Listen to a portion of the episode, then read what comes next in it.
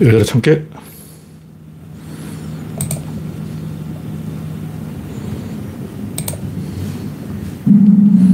네, 가나더라.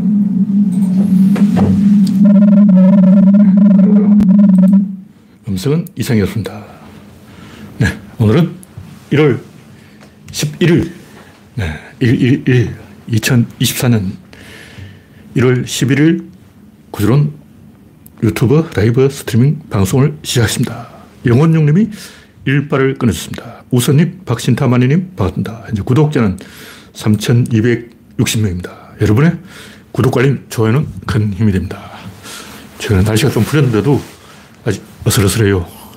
대한추위는 물 건너가고 당분간 추위 소식이 없겠습니다. 네. 월요일 영하 7도. 그게 최하고 그 외에는 뭐 심지어 영도. 와. 아침 최저가 0도까지 올라가요. 네, 당분간 추위는 없겠습니다. 대한추위가 소환추위에 얼어 죽습니다. 현재 20명이 시청 중입니다. 네. 스티브님, 에릭님, 그레이스방님, 하리인 앤 피펜님, 프란치스코님, 반갑습니다.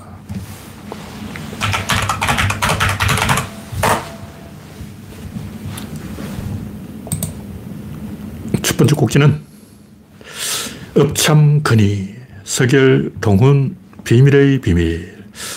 어떤 영화 제목이 비밀의 비밀이 비밀의 아, 드라마인가? 제가 우연히 비밀의 비밀이라는 드라마가 있는데 전형적인 미국 드라마. 아, 너무 짜증나요. 범인을 잡았다. 근데 범인이 아니다. 아, 근데 알고 보니 범인이다. 그러나 사실은 범인이 아니다. 그러나 진짜는 범인이다. 그러나 사실은 범인이 아니다. 이걸 계속 반복하고 있어. 드라마 끝날 때까지 했던 일 계속 있어. 미국 드라마 진짜 짜증나요. 근데 문제는 간보는 한국도 이걸 따라하는 거예요. 왜 그 망한 미드의 패턴을 따라하냐고. 음. 문제가 해결되었다. 근데 다시 어긋났다. 또 해결되었다. 다시 어긋났다. 또 해결되었다. 다시 어긋났다.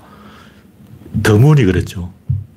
더문만 그런 게 아니고 비공식 작전도 똑같아요. 뭐 다른 건 더 있는지 모르겠는데 제가 최근에 한국 영화를 덜 봤어요. 제가 최근에 한국 영화를 덜 봐서 잘 모르겠는데 원래 한국 영화는 기성전결이 딱 끝나. 근데 미국 영화는 기성, 기성, 기성, 기성, 기성 이렇게 3년 간다고. 기성 전결을 안 가고 기성, 기성, 기성 계속 기설, 기설계서 깔짝대고 있어. 그러니까 더문이 망하고 비공식 작전이 망한 이유는 미드를 따라했기 때문에 그런 거예요. 미드 딱 첫 방송 보면 범인 나오잖아.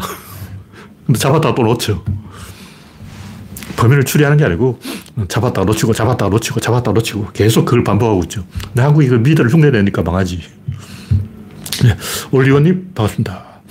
목후 이관 이게 뭐냐면 항우가 함량을 불사르고 고향으로 돌아가려고 하니까 간이 대부 한생, 한생이라 한나라 사람이란 말은 이 한자는 나라 이름 한자인데 유방의 한나라고 다른 한자예요. 우리나라 대한민국 할 때 한자야.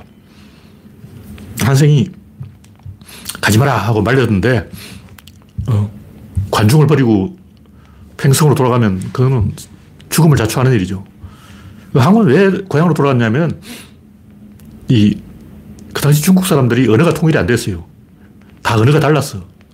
그래서 이 한생이 인연, 초인, 목후, 이관, 과연 이 말이 무슨 뜻이냐면 사람들이 말하기를 초나라 놈들은 원숭이가 갓을 쓴 것과 같다. 과연 그렇다. 항우 저놈이 원숭이다.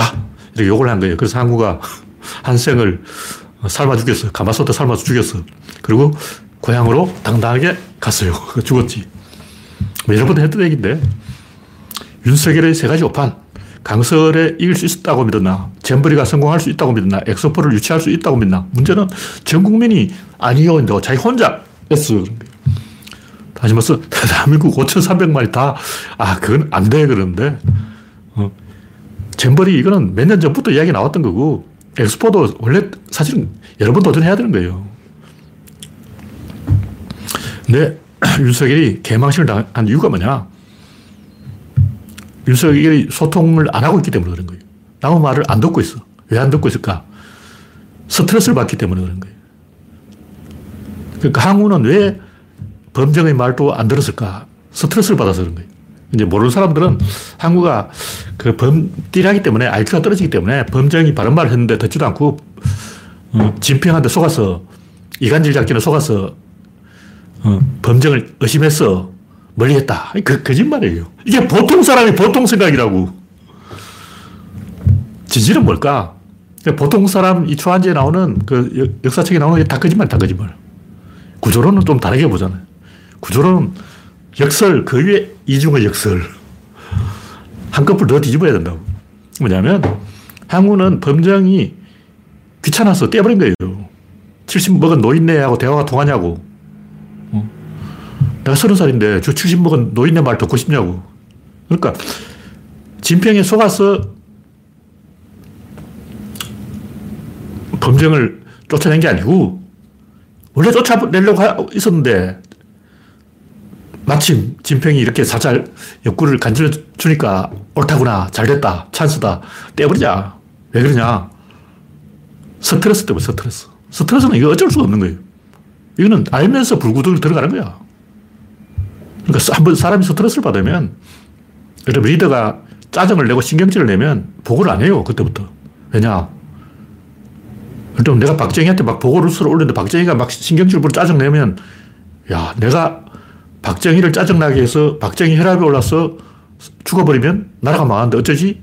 차라리 보고를 하지 말자. 카카이 어, 안위가 어, 더 걱정된다.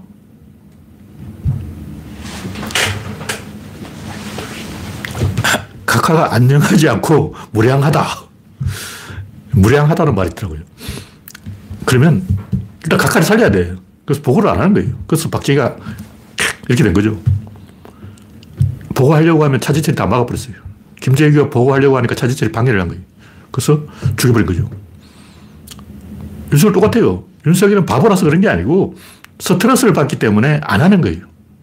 출근도 하기 싫어가지고 맨날 지각하는 사람이 어, 하고 싶겠냐고. 하기 싫은 거야. 그래서 제가 최근에 다시 내린 결론은 뭐냐면 이 세 가지 오판 이게 한동훈 작품이라는 거예요. 다시 말해서 윤석열이 세 번 오판한 게 아니고 윤석열은 귀찮아서 한동훈한테 맡겨놨고 한동훈이 세 번 오판한 거야. 그러면 한동훈 잘라야지. 근데 왜 한동훈을 쓸까? 그 정도로 몰린 거예요. 일단 총선 치러야 되겠고 한동훈 띄우면 총선 이길 것 같으니까 도박을 해보는 거죠. 다시 말해서 항우는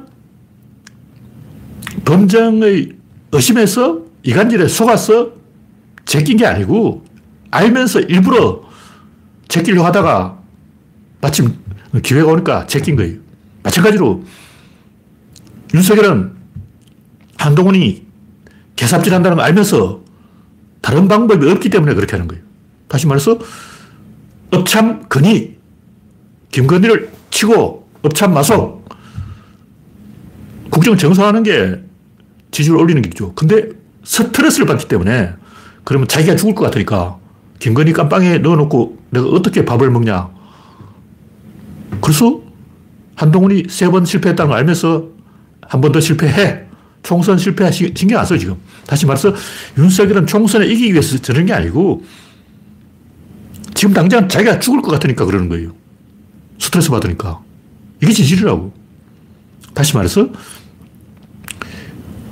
윤석열 밑에 있는 참모들이 다 구워다 놓은 보리자루라서 보고를 안 하는 게 아니고 보고하면 윤석열이 죽을 것 같아가지고 차라리 보고하지 말자 이렇게 된 거예요. 제가 때 윤석열 채권들은 윤석열이 5년 못 버틴다고 생각하는 것 같아요. 그래서 버틸 수 있는 데까지 버텨보고 그냥 집에 가면 된다. 총선 포기하고 선거 치고 한동훈 때문이라 그러고 탄핵 따면 탄핵 당하고 김건희 구속되면 구속되고 그때까지 버텨보자. 죽으면 죽고 죽을 때까지 버텨보자. 이게 지금 윤석열 전략이라고. 우리는 아, 윤석이 마침내 회심의 카드를 꺼냈다. 한동훈 카드를 꺼냈어. 이제 뭐 뒤집기 한번 들어간다. 뭐 이건 다 언론이 조중동 하는 개소리고. 진실은 포기했습니다. 윤석열은 이미 대선도 포기했고, 대통령도 포기했고, 탄핵도 포기했고, 김건희도 포기했고, 한동훈도 포기했고, 다 포기했고, 뭘 남았냐면, 이왕 이렇게 된 거 죽는 날까지 즐기자. 죽는 날까지, 잘리는 날까지 술을 마시자. 잘리는 날까지 김건희하고 알콩달콩 시간을 보내자. 잘못되면 한동훈 책임이라고 몰아붙이자. 이게 지금 윤석열 생각이라고. 왜? 스트레스를 받기 때문에. 대통령 준비가 안 된 거예요. 정치인은 존나게 스트레스를 받아요. 엄청나게 스트레스를 많이 받는다고. 근데 윤석열은 그 스트레스를 감당할 능력이 없는 거죠. 근데 내가 볼때 한동훈은 진짜 멍청한 것 같아요. 윤석열은 멍청한 게 아니고 생각하기 싫은 거야. 그래서 한동훈은 떠넘긴 거야. 그럼 한동훈은 뭐냐? 한동훈은 진짜 멍청해. 1 더하기 1은 2, 요런 산수 역설을 몰라. 어, 뭐든지 반대로 간다는 걸 모르는 거예요. 역설은 그냥, 이중의 역설은 그냥 역설도 모른다. 세상 세 가지 설이 있는 거예요. 밀면 간다. 이건 정설이에요. 근데 이 탁 치면 한 바퀴 돌아서 내 뒤통수를 딱 친다. 이건 역설이에요. 근데 존나게 세게 치면, 엄청나게 세게 치면 귀퉁이를 태도 갑니다. 이게 이중의 역설이에요. 그냥, 그냥 치면 가는데. 근데 약간 세게 치면 오히려 자기 뒤통수 때려요. 근데 너무너무 세게 쳐버리면 똑바로 가는 거예요. 이걸 이 한동훈이 알 리가 없지. 그래서 한동훈은 제가 볼 때, 아, 키높이 구두 신고 가발 쓰고 그런 짓 하면 지지율 올라가는 줄 알고 이상민 영입하면 대전 충청 자존심을 짓밟는 게 아니라 대전 충청이 따라오는 줄 알고 완전히 이 초등학생 생각을 하는 거예요. 이게 항우가 딱 그렇게 했어요. 유방이 뺑뺑이를 돌린다는 걸 모르고 유방을 공격하다가 팽월이 뒤치니까 다시 팽을 공격하다 또 유방을 공격하다 팽, 앞으로 갔다 뒤로 갔다 앞으로 갔다 뒤로 계속 반복하고 있어. 아니, 한두 번 해보면, 아, 이 새끼는 짜고 치네. 팽월과 유방이 짜고 치는구나. 구나. 이걸 딱 눈치를 채야 되는데, 항우는 끝까지 그걸 계속 뺑뺑이를 도는 거예요. 근데 한동훈이 하는 게 딱 그거야. 티포텐. 나폴레옹도 말전에 그렇게 했어요. 한치 앞을 안 내다보고 그냥 되는 대로 임기응변으로 눈앞의 적을 죽이자. 앞에서 깔짝거리는 놈을 치자. 전략이 없어. 그러니까, 볼때 이 한동훈 사이코패스예요. 경정 사이코패스야. 사회성이 많이 떨어져요. 이런 사람이 이공계를 가야 되는데 잘못하고 검사가 되어버린 바람에 공감 능력이 없는 거예요. 뭐 강남 8군 출신이다. 뭐 이런 괴상한 가발, 어, 괴상한 키높이 구두, 이런 괴상한 짓을 하는 거는 그게 다른 사람에 어떻게 받아들여지는가 이걸 전혀 공감을 못하기 때문에 공감 능력이 없기 때문에 자기 혼자 어, 자아도취에 빠져가지고 저러고 있다고. 하여튼 그러면 윤석열의 마음은 뭐냐? 항우하고 똑같아요. 항우는 자기가 진단을 알고 있었어. 근데 개기는 데까지 개겨보자. 버티는 데까지 버텨보자. 어차피 코너에 몰렸으니까 이제 방법이 없고 어떻게 해야 될지 모르겠고 전략도 없고 전술도 없고 하늘이 나를 버렸다. 이런 핑계를 만들려는 거예요. 다시 말해서 윤석열이 지금 막 업참 건의하고 열심히 하고 막 국정을 쇄신하고 어? 개혁을 하고 이렇게 점수를 올리면 스트레스 받아 죽었을, 죽을 것 같으니까 이건 내 잘못이 아니야 하고 손을 놓아버린 거예요. 아예 개입을 안 해버려요. 그럼 누구 잘못이냐? 첫째 김건희 잘못이지. 근데 이거는 자기가 장가를 잘못 간 거니까 어쩔 수 없지. 이건 하늘의 뜻이야. 하늘이 나를 벌하는구나. 어, 이거는 내가 정치를 잘못한 게 아니고 장가를 잘못 간 거야. 그럼 한동훈, 이것도 어쩔 수 없는 거지. 한동훈 제일 똑똑한데 제일 똑똑한 놈이 저렇게 삽질을 하니까 어쩌라고. 그럼 김건희 때문에 잘못되고 한동훈 때문에 잘못된 것은 이건 내 책임이 아니야. 이건 하늘의 뜻이라고. 그래서 하늘이 나를 버리시면 어쩔 수 없습니다. 그럼 죽어야지. 뭐. 그럼 죽는 거야. 두벅두벅 걸어가. 너 하늘? 나? 윤석열? 나 죽인다고? 그래, 죽여? 죽으면, 깨! 이게 지금 윤석열 계획이에요. 죽이면 죽고, 탄핵되면 탕되고, 김건희가 구속되면 깽판 치고, 배째고, 지금 그렇게 하는 거예요. 원래 항우가 그렇게 했습니다. 항우도 나폴레옹도 비슷해요. 나, 나중에 코너에 몰리니까 그냥 에라 모르겠다. 그냥 내일이 없는, 전략이 없는, 어. 조제핀하고 헤어질 때부터 그렇게 됐어요. 맛이 싹 간 거야. 그냥 스트레스를 너무 많이 받아서 그런 거예요. 나폴레옹도 자기 부하를 왕으로 임명해야 되는데 스페인 왕, 뭐 덴마크 왕, 네덜란드 왕, 독일 왕 이렇게 한 잔씩 줘야 되는데 자기 사촌들한테 준 거예요. 왜 그랬을까? 그 사촌 다 배신했어. 항우도 똑같은 짓을 한 거예요. 자기 부하한테는 왕을 안 주고 모르는 사람한테 왕을 줬어. 낯선 사람한테 왕 줘버리고 자기 부하는 계속 붙잡고 있다고. 왜냐면 자기 부하는 군대를 갖고 있거든. 근데 군대를 갖고 있으면 자기를 공격할지 모른다고 그러니까. 그 자기 부하 엄청난 공신, 어, 오른팔, 왼팔, 얘들한테는 한 자리 안 줘. 저 멀리는 아무것도 모르는 애한테는 그냥 한 자리 줘, 다 줘버려. 기분 내키는 대로, 아, 짐은 관대하다. 한 자리 주는 거예요. 자기 부하는 이런 군대를 갖고 있으니까 의심스러워가지고 안 주는 거죠. 다 그런 짓을 한다고. 근데 나폴레옹이 정말 몰랐을까? 아니에요. 알면서 그런 짓을 하는 거예요. 왜? 사촌이 배신하는 거는 이건 하늘의 뜻이야. 이거 어쩔 수 없어. 사촌이 왜 배신할까? 사촌은 원래 배신 안 해요. 사촌이 배신했다는 것은 하늘의 법칙, 자연 법칙을 내가 어긴 거예요. 가장 믿을 수 있는 사람이 사촌인데 사촌마저 나를 배신했다면 이거는 내가 근본적으로 잘못됐다. 지금 여기서 수습할 단계가 아니다. 애초 출발점이 잘못됐다. 이걸 나폴레옹도 알고 있었어요. 결론은 뭐냐? 나폴레옹은 지가 잘못됐다는 걸 알고 있었던 거야. 자기가 정신짓을 한다는 걸 알고 있었던 거예요. 그럼 왜 그러냐? 코너에 몰리면 그렇게 할 수밖에 없어요. 몰려봐. 궁지에 몰리면 그렇게 막 흐름에 휩쓸려 가는 거예요. 강물에 떠내려가는 거고, 폭포에 떨어지는 거고, 파도에 밀려가는 거죠. 그러니까 자기 선택이 아니고 그렇게 할 수밖에 없는 것. 항우와 나폴레옹이 완전히 반박이 행동을 하는 거예요. 윤석열 똑같아요. 읍참 마속, 제갈량은 마속을 잘랐는데 김, 김건희를 왜 안 자를까? 딱 그 나폴레옹의 심리, 항우의 심리, 될 대로 되라, 배째라. 이건 하늘의 뜻이다. 난 포기했다. 대통령도 포기하고 이제 다 포기했다. 대한민국도 포기하고 에라 모르겠다. 깽판 심리죠. 이왕 깽판 칠 바에는 어? 자기하고 가까운 사람한테 배신을 하는, 당하는 거예요. 그래서 항우가 죽을 때 여마동을 불렀어요. 딱 보니까 여마동이 앞에 있어. 그 여마동 너 내부하였잖아. 내복 가져가. 야, 이 가져가. 뛰가, 뛰가. 이거 가져가면 뱃을 준 다음에 이거 갖고 와서 왕대라. 그 항우가 자기 목을 잘라서 여마동한테 줘버린 거예요. 그래서 아는 사람한테 준 거야. 그러니까 왜 척근한테 어, 자기 목을 띄서 줬냐고. 척근이 자기를 배신하게 하냐고. 딱 그 심리라고. 이왕 어, 갈 때까지 갔을 때는 내 마누라한테 다 줘버리겠다. 죽어도 마누라한테 배신당하겠다. 배신을 당해도 내 자식한테 배신당하겠다. 그런 심리예요. 왜냐면 그거는 자기 선에서 해결할 문제가 아니기 때문에 그런 거예요. 그게 인간 심리라고. 네. 올리오님, 난나님, 민성관님, 박신타마님, 이영수님, 박명희님, 박미희님 반갑습니다. 현재 61명이 시청 중입니다.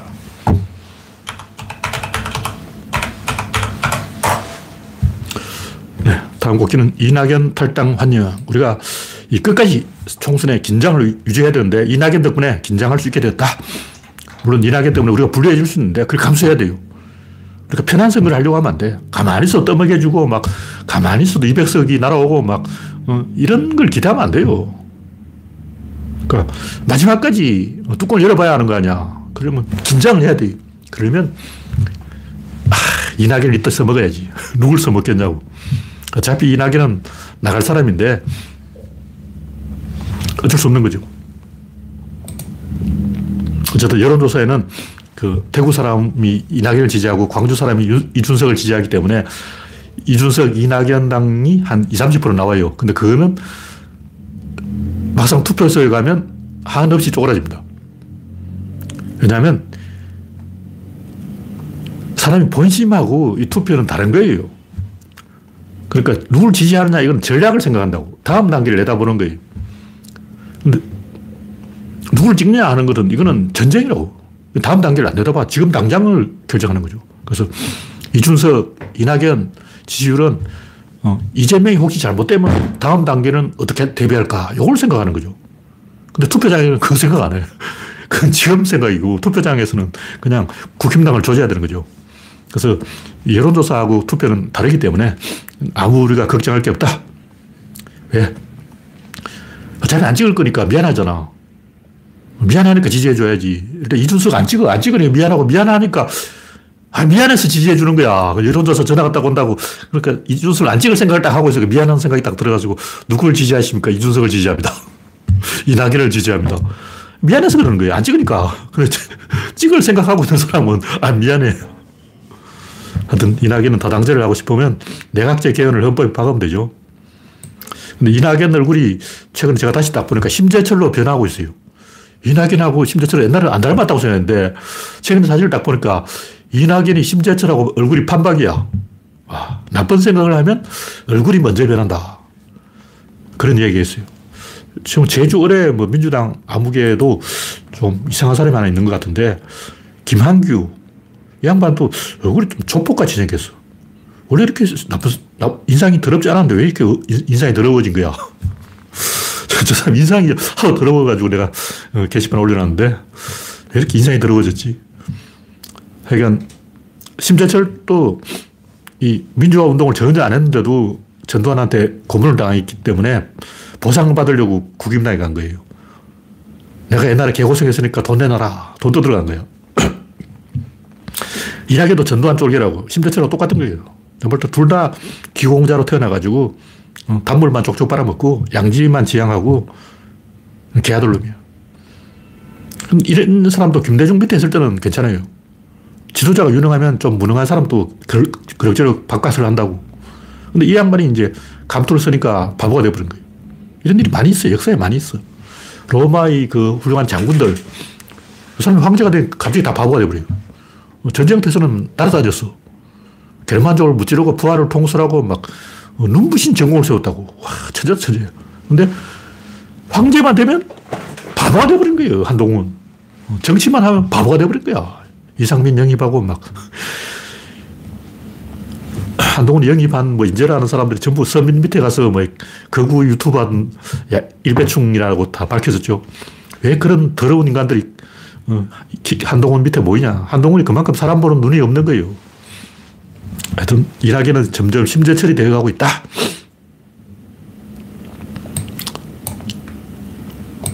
총선은 개인전이나 단체전이기 때문에 개인기로 못 이깁니다. 이낙연이, 아니, 김어준이 개인기로 총선을 이기려고 했는데 못 이겼어요. 김어준이 날아다녔는데 표가 안 나왔어. 네, 다음 곡지는 한동훈 영입 3인방 빨대기 클럽. 어, 기생충 서민이 빨대왕이라는 유튜브를 하는 모양인데 거기에 민경우, 김경률, 박상수 이런 사람이 출연했다. 그 사람들이 다 양아치다. 그 중에 뭐 성추행한 사람도 있고 뭐 별별 희한한 이야기 다 나오고 있어요. 하여튼 왜 제가 한동훈을 아까 항우같이 tit 하는 사람으로 보느냐 하면 어제 또 전화하면서 신발을 벗어. 갑자기 왜 신발을 벗냐고.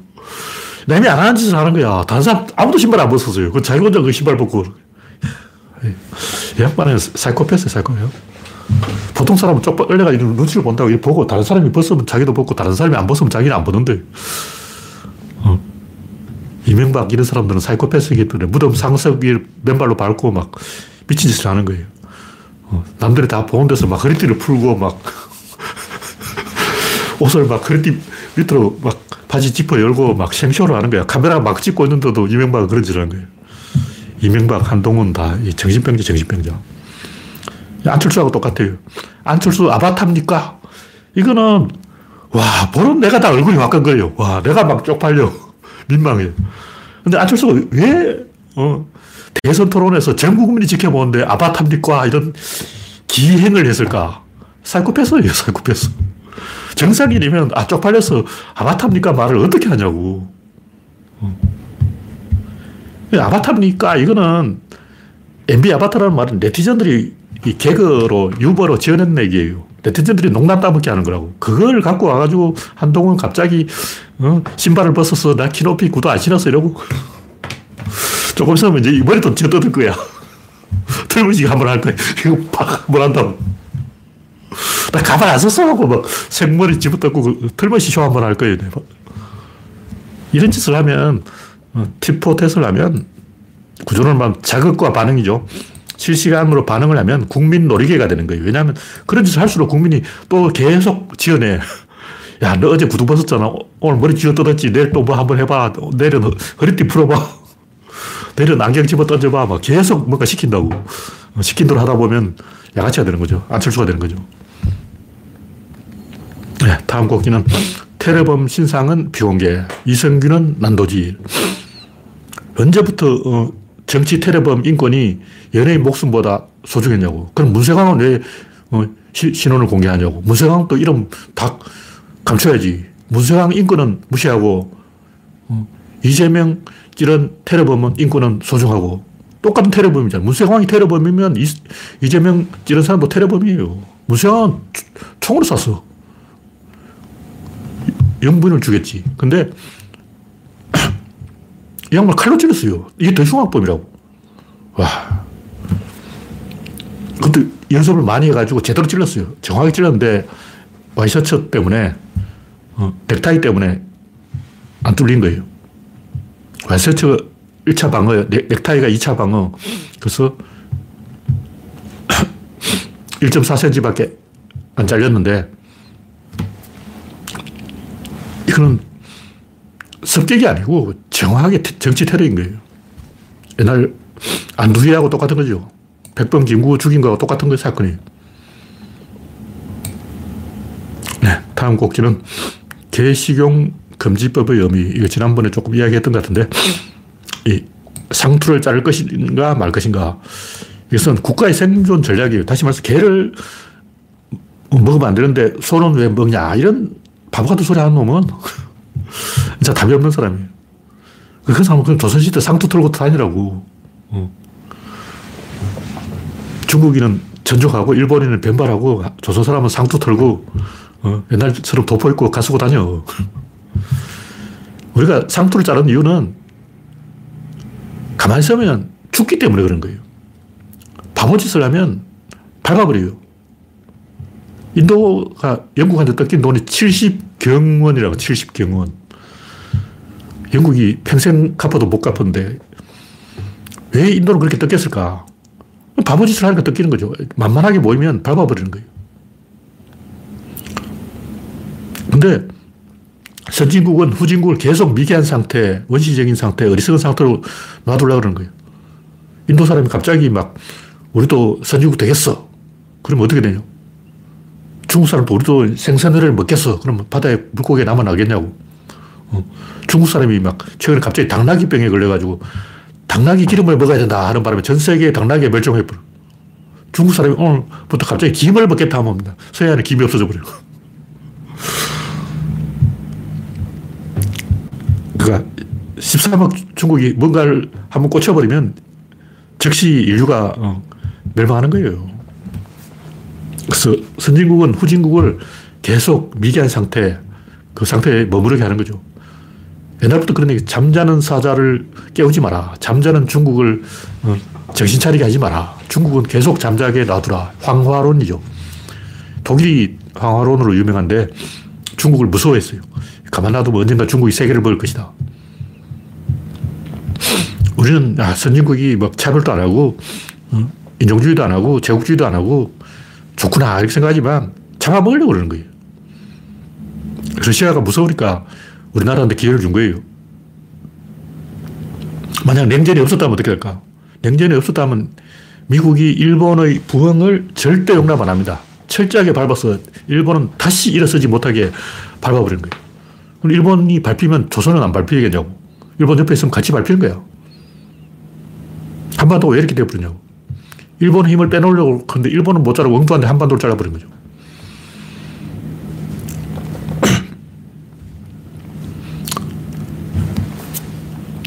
소련을 억제하기 위해서 일본을 키워준 것이고 한국을 키워준 거죠. 그래서 이게 미국의 본심이 아니고 미국 사람들이 점잖아서가 아니고 착해서가 아니고 불쌍해서가 아니고 오로지 소련이 무서워서 그렇다. 이런 진실을 우리가 알아야 돼요. 그래서 우리가 안 찍혔으니까 지금 아직 살아있는 거지 찍히면 죽습니다. 안 찍힌 거야지. 운이 좋았어. 그냥 후진국이니까. 근데 선진국이 되면 가만히 안 있어요. 솔직하게 양심적으로 생각해봐. 갑자기 한국 사람이 중국 사람 막 혐오하는 거 옛날에 안 그랬어. 왜 중국을 혐오할까? 중국이 강해지니까 혐오하는 거예요. 옛날 중국의 GDP가 우리나라 10분의 1이었는데 지금은 거의 반까지 따라왔어요. 중국 부자들은 한국보다 잘 살아. 상해라든가 뭐 이런 데 선전이라든가 큰 대도시에 가면 한국보다 훨씬 더 돈이 많아요. 그러니까 중국의 상위 30%는 이미 한국을 추월했어. 이미 한국이 중국이 진 거야. 아직 중국이 한국에 앞서 있다는 것은 저 중국 안에서도 뭐 귀주성, 운남성, 후난성, 뭐, 어, 위구르 뭐 이런 데를 보다 낫다. 중국 내륙 지역보다는 아직 한국이 나아요. 그러나 중국 해안 지역은 이미 한국을 따라잡았어요. 이미 한국이 중국한테 지금 진 거예요. 그러니까 갑자기 중국을 혐오한다고 혐중 난리가 난 거예요. 전 세계가 지금 중국을 혐오해요. 중국 싫어하지 않는 나라가 없어요. 그 이유는 백인들이 본색을 드러낸 거야. 어제까지는 뭐, 우리는 인종주의 안 해. 우리는 차별을 안 해. 우리는 제국주의 안 해. 우리는 착한 사람이야. 포스트 모디즘 개소리 하다가 이제 정색하고 중국이 크는 걸 절대 못 봐주겠다. 밟아버리겠다. 본색을 드러낸 거죠. 러시아 사람들도 미국에 속은 거예요. 엘친이 어, 개혁 개방을 하면 미국이 막 도와줄 줄 알았어. 근데 밟아버린 거예요. 미국이 레이건이 러시아를 철저하게 파탄내버린 거죠. 완전히 거지 만들어버렸어. 근데 꼭 그렇게까지 할 필요가 없었는데 미국이 러시아를 밟아버리니까 푸틴이 지금 우크라이나를 쳐들어간 거예요. 복수한 거라고. 너희들이 우리를 이렇게 밟았다 이거지. 국제사회는 굉장히 냉정하다. 그걸 우리가 알아야 됩니다. 개 잡아먹는 한 우리는 국제사회의 일원이 될 수가 없어요. 후진국이야. 간단해요. 인도에서 소고기 먹으면 안 돼요. 왜? 인도 사람 싫어하니까. 그러니까 개는 먹으면 안 되는데 소는 먹어도 괜찮냐? 그 말 인도 가서 하라고. 인도 가서 그런 말 하다가 기사되기 맞아. 우리나라의 의견이 다수고 세계적으로 선진국 기준으로 보면 개 키우는 사람이 다수고 다수가 싫어하는 행동을 하면 안 된다는 거죠. 다수가 하지 마라 그러잖아. 하지 말라는데 왜 하냐고. 예를 들면 도로를 가는데 좌측 통행을 하거나 우측 통행을 하나 마음대로잖아. 근데 자동차는 좌측 통행, 보행자는 우측 통행. 그럼 우리도 그게 맞춰야 되는 거예요. 아니, 뭐, 꼭 보행자 우측 통을 해야 되냐. 나는 엘리베이터, 에스컬레이터 거꾸로 타고 가겠어. 하고 자기 혼자 에스컬레이터 역주행해봐. 어? 에스컬레이터 올라가는 칸 있고 내려가는 칸인데 자유다! 나는 자유다! 하면서 막 에스컬레이터를 역주행해가지고 막 내려오는 에스컬레이터 타고 한번 올라가 보라고. 어떻게 되는지. 어, 그 귀사되게 맞는 거예요. 그래서 개를 먹는 게 옳으냐 그러냐의 문제가 아니고 선진국이 되려면 도덕적 우위에 써야지 어, 남이 싫어하는 행동을 하면 안 돼. 그러면 뒤져요. 이건 문경 사투리인데 뒤져요. 그렇게 된 겁니다.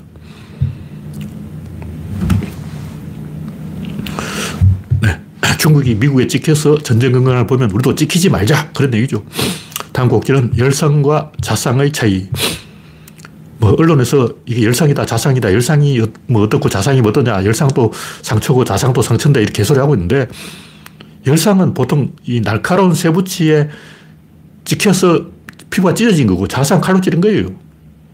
근데 범인이 칼로 찔렀다는 뻘리 하면서 열상이라고 그러는 것은 이거 축소하려고 그런 거예요. 기레기 가짜뉴스죠. 알면서 일부러 그런다고.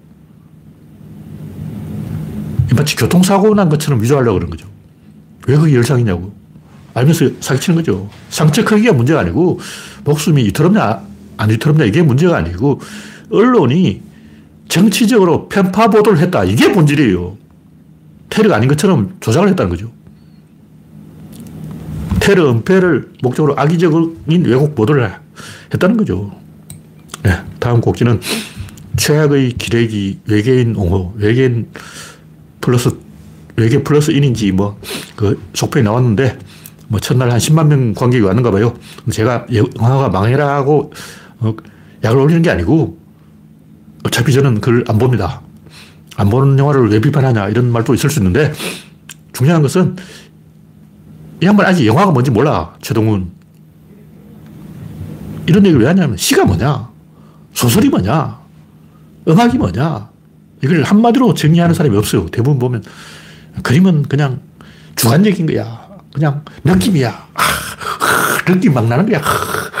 그냥 느낌을 막 표현해. 개소리하고 있네. 그런 사람들은 진짜 무식한 놈이. 무식이 통통 튀는 거야. 지금도 그래요. 뭐 미술학원 가서 여러분 그림을 어떻게 그릴까? 그냥 조건인들아 그려. 네 그리고 싶은 거 그려. 그냥 막 그려. 막. 그냥 진짜 무식한 거예요. 우리나라 시는 딱 한 편밖에 없어요. 우리나라 유일한 시를 읽어보려면 이육사의 시를 읽어보면 됩니다.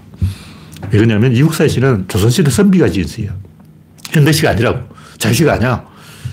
조선시대 선비들이 어떤 시를 썼는지 그걸 알고 싶으면 이국사의 시를 읽으면 됩니다. 왜 이게 중요하냐면 우리는 음악을 그냥 음악이잖아. 그냥 기분 나쁘도록 막 이 음악이라고 생각하는데 원래 음악은 신과 소통하는 수단이었어요.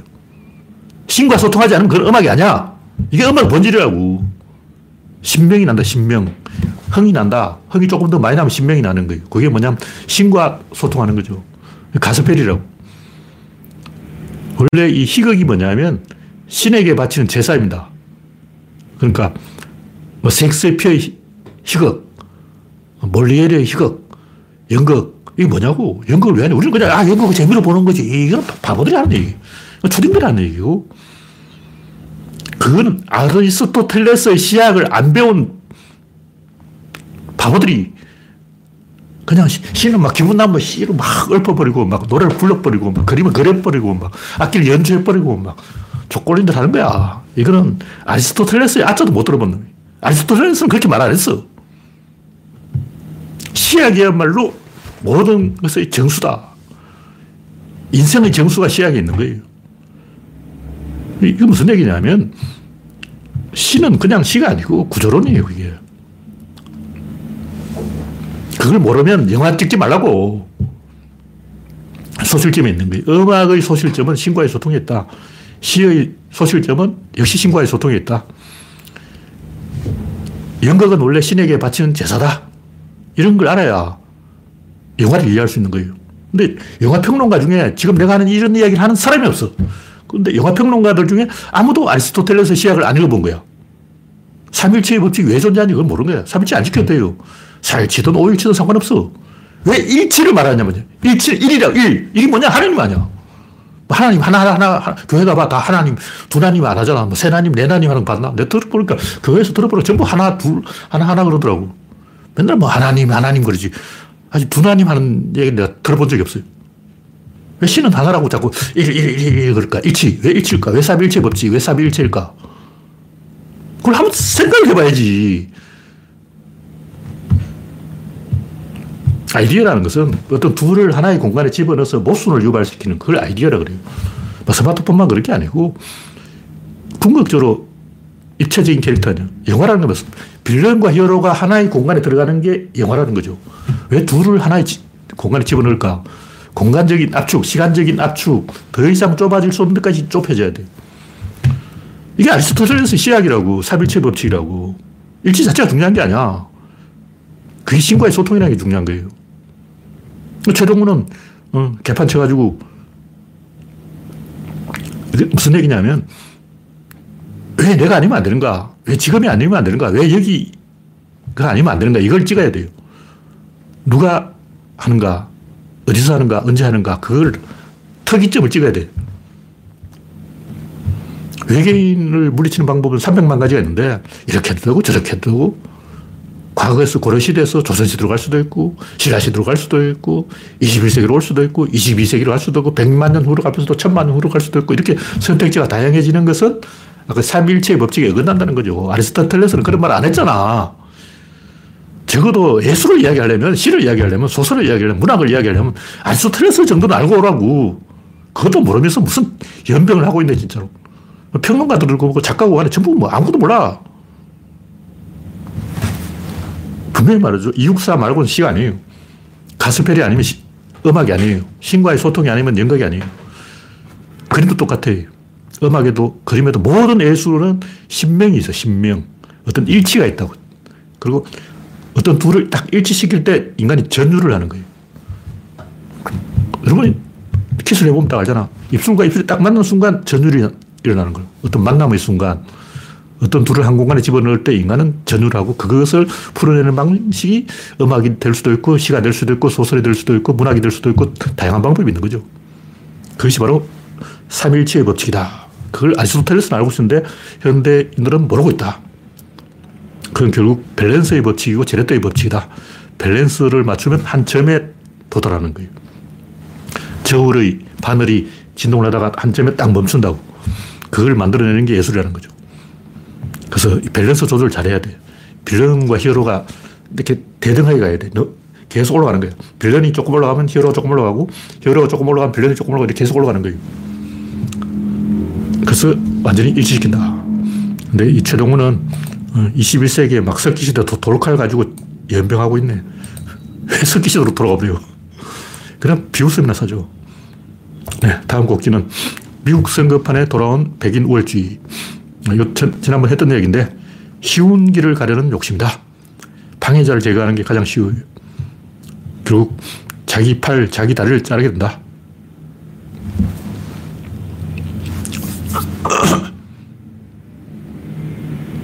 아, 이건 지난번에 다 했던 얘기죠. 이거는 조금 넘어가고 마지막으로 왜 사는가.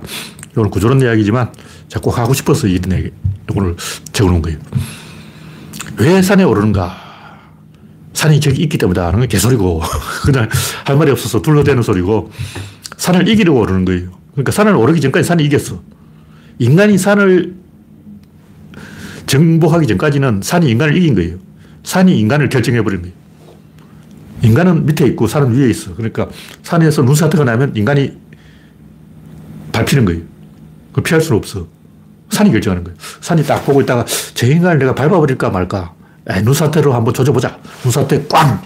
어, 인간을 밟아버리는 거죠. 산이 인간을 결정하는 거죠. 그걸 인간 참을 수 없는 거예요. 다시 말해서 인간이 산을 오르는 이유는 산을 이기려고 오른 것이다. 산이 인간을 결정하게 둘 수가 없기 때문이다. 오르기 전까지는 산이 이겼고, 오르고 난 다음에는 인간이 이겼다는 거죠. 이기면 뭐냐? 의사결정을 가져오는 거죠. 그냥 이긴다. 그 자체가 정복했다. 그게 중요한 게 아니고, 인간이 산을 결정한다. 이게 중요한 거예요. 뭐 산뿐만 아니라 자연을 결정하든 우주를 결정하든 인간은 만물의 영장이다. 만물의 영장이 뭐냐? 만물을 결정한다는 거예요. 원래 그건 신이 하는 건데, 신이 인간을 부려가지고 결정하는 거예요. 산다는 것은 매 순간 이기는 것이다. 그게 뭐냐면 의사결정할 수 있는 상황에 머무르는 것이다. 그게 뭐냐면 이 우주의 모든 것은 주는 것과 받는 것으로 되는데 주는 것이 받는 것을 결정하지 받는 것이 주는 것을 결정 안 해요. 받는 사람이 골라서 받아가는 게 아니고 주는 사람이 주고 싶은 걸 주는 거예요. 주는 사람이 안 주면 어, 받는 사람은 받을 수가 없어. 이건 자연의 법칙이에요. 인간들은 가끔 이제 어, 받는 사람이 막 어, 진상을 치고 그 자연에는 그런 게 없어요. 근데 이건 인간 세계에서 일어나는데 왜 인간은 어, 받는 사람이 큰 소리를 칠까? 왜? 어, 줄 때는 서서 주고 받을 때는 엎, 드려서 받는다. 이런 말이 왜 있을까? 어, 인간은 그 때로는 받는 게 주는 거예요. 아, 받아주는 거야. 그러니까 이 우주의 모든 것은 주는 게 권력을 가지고 받는 사람은 권력이 없는데 인간만 특별히 받는 사람이 권력이 있는 게 아니라 그게 받는 게 아니라 주는 거예요. 받아줘. 받아준다는 말 있잖아. 그 받아준다는 말은, 어, 뇌물을 받는다. 그 사실은, 어, 뇌물을 받고 이권을 주는 거야. 뇌물을 받고 이권을 주는 거라고. 그래서 받는 사람이 큰 소리 딱 치고, 음, 저희가 떠나라. 이렇게 큰 소리 치는 것은, 골라받는 것은 사실 그게 받는 게 아니고 이권을 주는 거예요. 말이 받는 거지 실제로는 주는 겁니다. 이 우주 안에 객관적으로 모든 것은 주는 사람이 결정해요. 근데 인간은 이제 주는 사람과 받는 사람이 헷갈리기 때문에 가끔 진상을 부리면 받는 사람이 막, 받는 사람도 사실 주잖아. 뭘 주냐? 돈을 주잖아. 그 가게에 와서 손님들이 주인이 음식을 주고 손님은 음식을 받는데 돈으로 보면 오히려 손님이 매상을 올려주고 주인이 매상을 올려받고 그러니까 인간은 양쪽 다 주고받는 거예요. 이건 둘 다 주는 것이기 때문에 그리고 이 과학적으로 이야기하면 이 우주 안의 모든 것은 주는 사람이 결정권을 가진다. 그, 그럼 주는 사람이 돼야 돼요. 주는 사람이 되면 상대를 이겨야 돼요. 이기지 못하면 받는 사람이 되는 거예요. 이기지 못하면 의사결정권을 뺏긴다. 권력을 뺏긴다. 권력을 뺏기면 옳고 그름을 판단할 수가 없게 돼. 발언권을 잃어버려요. 이게 무슨 얘기냐면 우리는 그 정답을 정해놓고 누가 언제 어디서 진보를 해야 된다. 진보를 해도 그냥 진보하는 게 아니고 프로레타리아가 해야 된다. 노동자가 해야 된다. 농민이 해야 된다. 답을 정해놨어요. 그게 아니고 상호작용을 총량을 정대시키면 확률적으로 진보하는 거예요. 이게 정답이라고. 구조론의 진보는 뭐 자유평등 평화하고 정답을 딱 정해놓고 딱 정답을 찍어놨어. 찍어놓고 요걸 하는 게 진보다 하는 것은 정의당 진보고 가짜 진보예요. 그건 닫힌 진보고 열린 진보는 그게 없어. 뭐가 정답인지 없지. 그냥 상호작용을 높여. 그냥 막 스마트폰을 보급하고 막 총을, 소총을 보급하고 막, 어, 대량 생산, 대량 소비 막 그냥 와대와로 밀어버리는 거예요. 그럼, 어, 인공지능하고 똑같아요. 속에서 막 정보가 왔다 갔다 왔다 갔다 하다가 출구를 찾아 나가버리는 거죠. 인공지능의 법칙이 구조론의 진보 원리하고 똑같은 거예요. 인공지능도 옛날에는 답을 정해놨어. 인간들이 개입을 해가지고 인공지능한테 인공지능이 잘 선택하면 상점을 주고 잘못 선택하면 벌점을 주고 이렇게 해서 인간이 인공지능을 가르친 거예요. 지금은 어떻게 냐면 인간이 안 가르치고 인공지능이 막 알아서 지가 알아서 막 자기 안에서 막 상호작용을 한다고. 어? 그래서 왜 이제 구조론에서 주도권 개념, 뭐 이기는 힘 개념, 권력 개념, 이걸 계속 강조를 하냐면 정답이 없는데 그게 정답이라는 거죠. 그러면 뭐 평등해야 정답이다. 뭐 차별이 없어야 정답이다. 평화가 정답이다. 이렇게 정답이 정해져 있는 게 아니고 무조건 상호작용을 높여. 어, 더 많은 인공지능, 더 많은 스마트폰, 더 많은 자동차, 더 많은 대량 생산. 이걸 하다 보면 확률적으로 더 좋은 지위에 올라가는 거예요. 계속 상호작용을 하다 보면 어, 비가역성에 의해서 자꾸 올라간다고. 그, 그게 진보라는 거죠. 진보가 인간이 답을 정하는 게 아니고 상호작용이 자연법칙이 확률이 답을 정한다. 확률이 진보를 정하는 거지. 인간이 진보를 정하는 게 아니다. 인간이 뭐 월급을 올려주는 게 진보다. 음. 세금을 덜 걷는 게 진보다. 이렇게 답을 정하면 안 된다는 거예요. 확률적으로 상호작용을 늘리면 무조건 진보하게 돼 있어. 그걸 믿어야 돼요. 과연 상호작용을 늘리는데 결과가 진보할까? 이걸 믿어야 돼요. 진보 안 할 수도 있어요. 그러면 궁벽한 곳에서는 안 돼요. 시골이라든가 어디 이 닫힌 공간에서는 상호작용을 늘려봤자 진보가 안 됩니다. 근데 열린 공간에서는 무조건 상호작용을 늘리면 밸런스에 올려서 밸런스가 같이 올라가요. 빌런이 올라가면 히어로가 올라가고 히어로가 올라가면 빌런이 올라가고 계속 같이 올라가다 보면 나란히 진보가 되어버린다. 네, 오늘 이야기는 여기서 마치겠습니다. 참석해주신 88명 여러분 수고하셨습니다. 감사합니다.